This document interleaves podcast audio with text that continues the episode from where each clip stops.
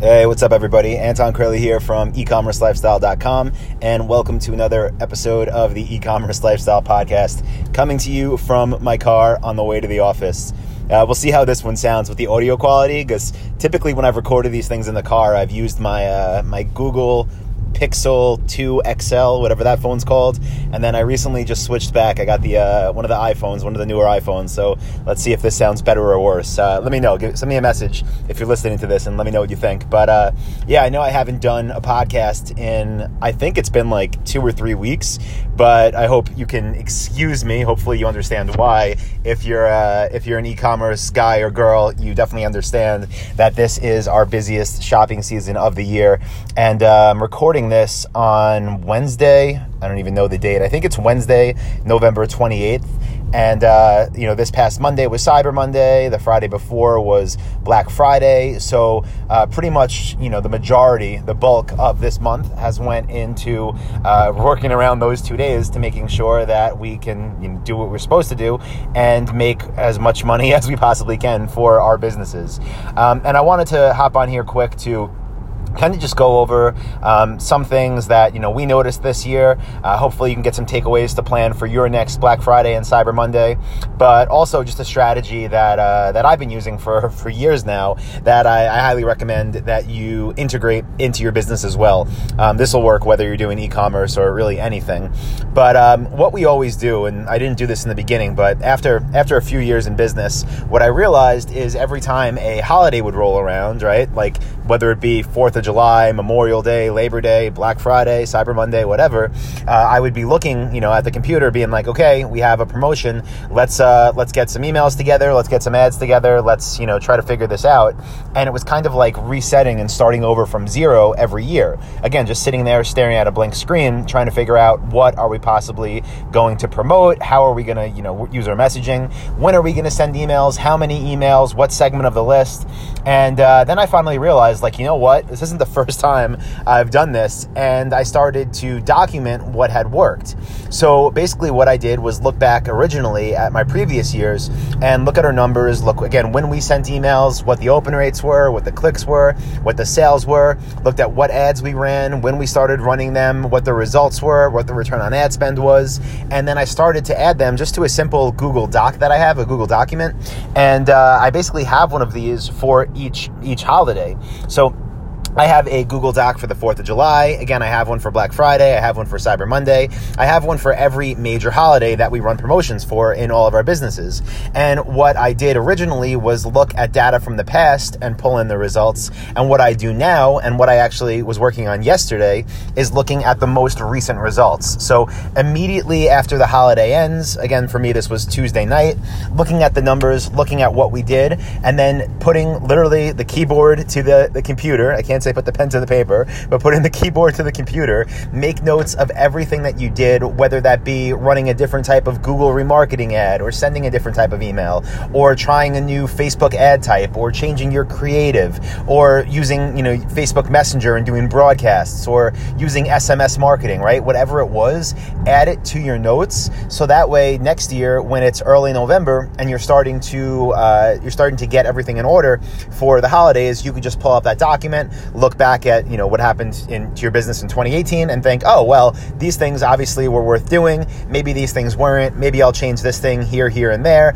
because the results were not what I expected. So um, definitely do that now because the way you know our minds work going into 2019 when there's a million and a half things to think about every second, uh, yeah, we uh, we forget quickly. So my advice, if you're already running a business, go ahead and make this document today.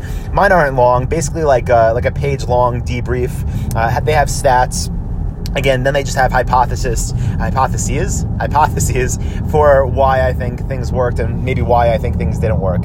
Now, as far as like some takeaways I'll give you, you know, every business is different, so I'm not going to go deep into this, but uh, some things that we experienced this year that were very unfortunate.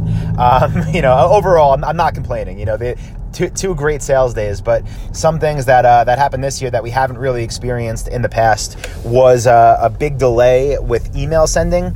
So we had a bunch of campaigns, uh, email campaigns that started at 6 a.m. on Friday for Black Friday.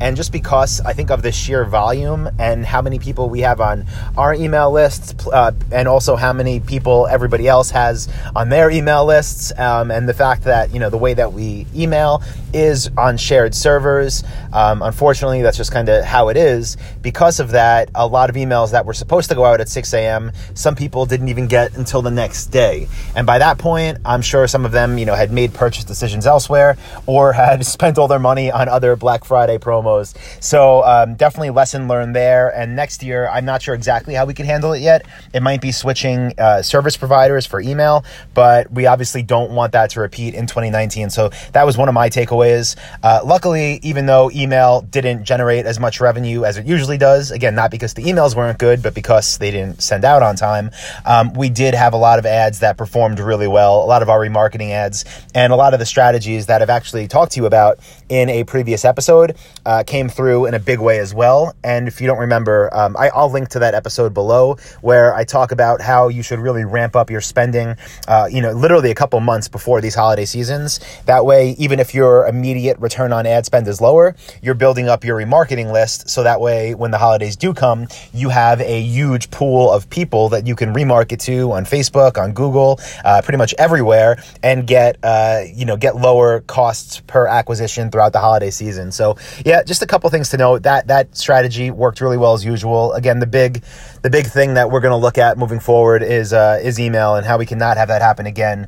Um, and the reason it happened is because you know we're sending out whatever a million emails at the same time that everybody else is sending out a million emails. So not fun, but um, yeah, luckily luckily Facebook and Google came through and and saved us. You know, say we saved ourselves by by diversifying our traffic. But yeah, that's it, guys. Uh, again, you know, lesson for today, if you're looking for one, is go ahead and get your list going, get the debrief in place. So next year, life will become easier. And I would highly recommend making that a habit, something you do anytime after you run a big promotion. It just makes makes the future a lot easier, and that way we can learn from our mistakes and learn from our wins. So I'm at the office. I'm gonna go in and um, oh yeah, quick heads up on a side note. If anybody is listening to this right now and is out in uh, in Asia, specifically in Vietnam, I'm gonna be in Saigon for like the next month. Basically, I lived out there for like three years in uh in Ho Chi Minh City, and I'm gonna be back for most of December for my uh, my baby's first birthday. We're bringing them out there. They do a big party, and then uh, just just hanging out and you know enjoying it out there. So if anybody's listening to this, you're out there in uh, in Saigon or close by, go to ecommercelifestyle.com and click on episodes, and then this will be like I don't know when you're listening to this, but it should be like the first episode, and just leave a comment because if we got a if we have a crew out there, I'll probably do a meetup and uh, bring people together out there. So looking forward to it, and yeah, hope everyone had a, a great holiday season, and don't worry, sales aren't sales sales aren't over yet. You still got the first half of December to really pull through. So yeah, that's it, guys. I'm gonna head in, and I will talk to you all next in the next episode of the e-commerce lifestyle podcast. Thank you, everybody. See ya.